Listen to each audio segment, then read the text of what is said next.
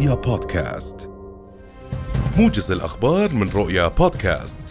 أعلنت وزارة الصحة في قطاع غزة ارتفاع حصيلة العدوان الإسرائيلي على القطاع فجر اليوم إلى 13 شهيدا وأكثر من 20 إصابة.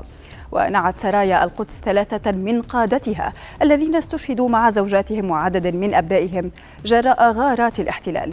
من جانبها أكدت وزارة الخارجية الفلسطينية في رام الله أن الحكومة الإسرائيلية تتحمل المسؤولية الكاملة للعدوان على قطاع غزة ونتائجه مطالبة المجتمع الدولي بتدخل عاجل لوقف العدوان على الشعب الفلسطيني.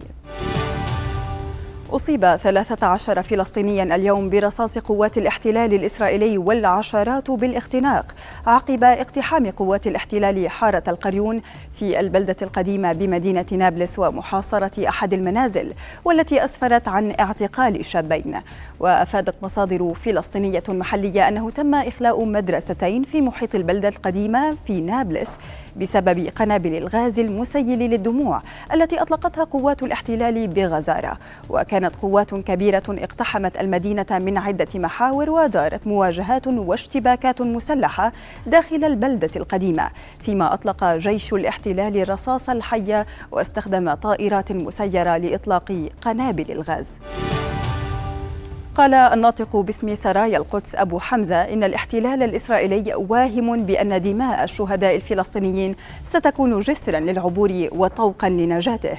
وأضاف أبو حمزة في رسالة تلفزيونية مسجلة اليوم أن دماء الشهداء لن تزيدهم إلا إصرارا على مواصلة طريقهم وسيكون لهم وعد النصر من الله والتمكين. ودعا أبو حمزة الفلسطينيين للالتفاف حول المقاومة لردع المحتل وصد العدوان. والصبر طليعة كل نصر. وصفت أمينة عام سلطة وادي الأردن منار محاسن الموسم المطري بالجيد جدا رغم تفاوت الهطول المطري بين منطقة وأخرى.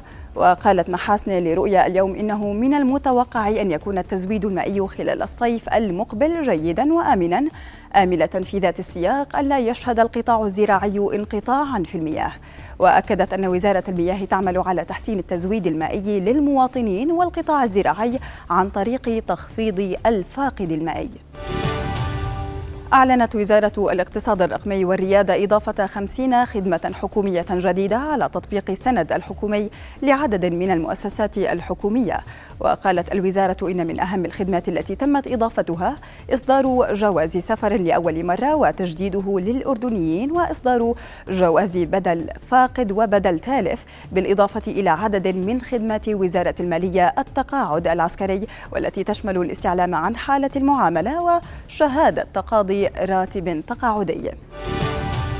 لم تحرز مفاوضات وقف إطلاق النار بين طرفي النزاع في السودان المنعقدة في جدة تقدما كبيرا حتى الآن بحسب ما أفاد دبلوماسي سعودي.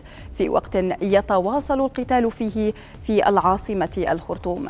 ومنذ اندلاع المواجهات في الخامس عشر من الشهر الماضي تشهد العاصمة السودانية حالة من الفوضى ناجمة عن المعارك بين الجيش بقيادة عبد الفتاح البرهان وقوات الدعم السريع بقيادة محمد حمدان دقلو.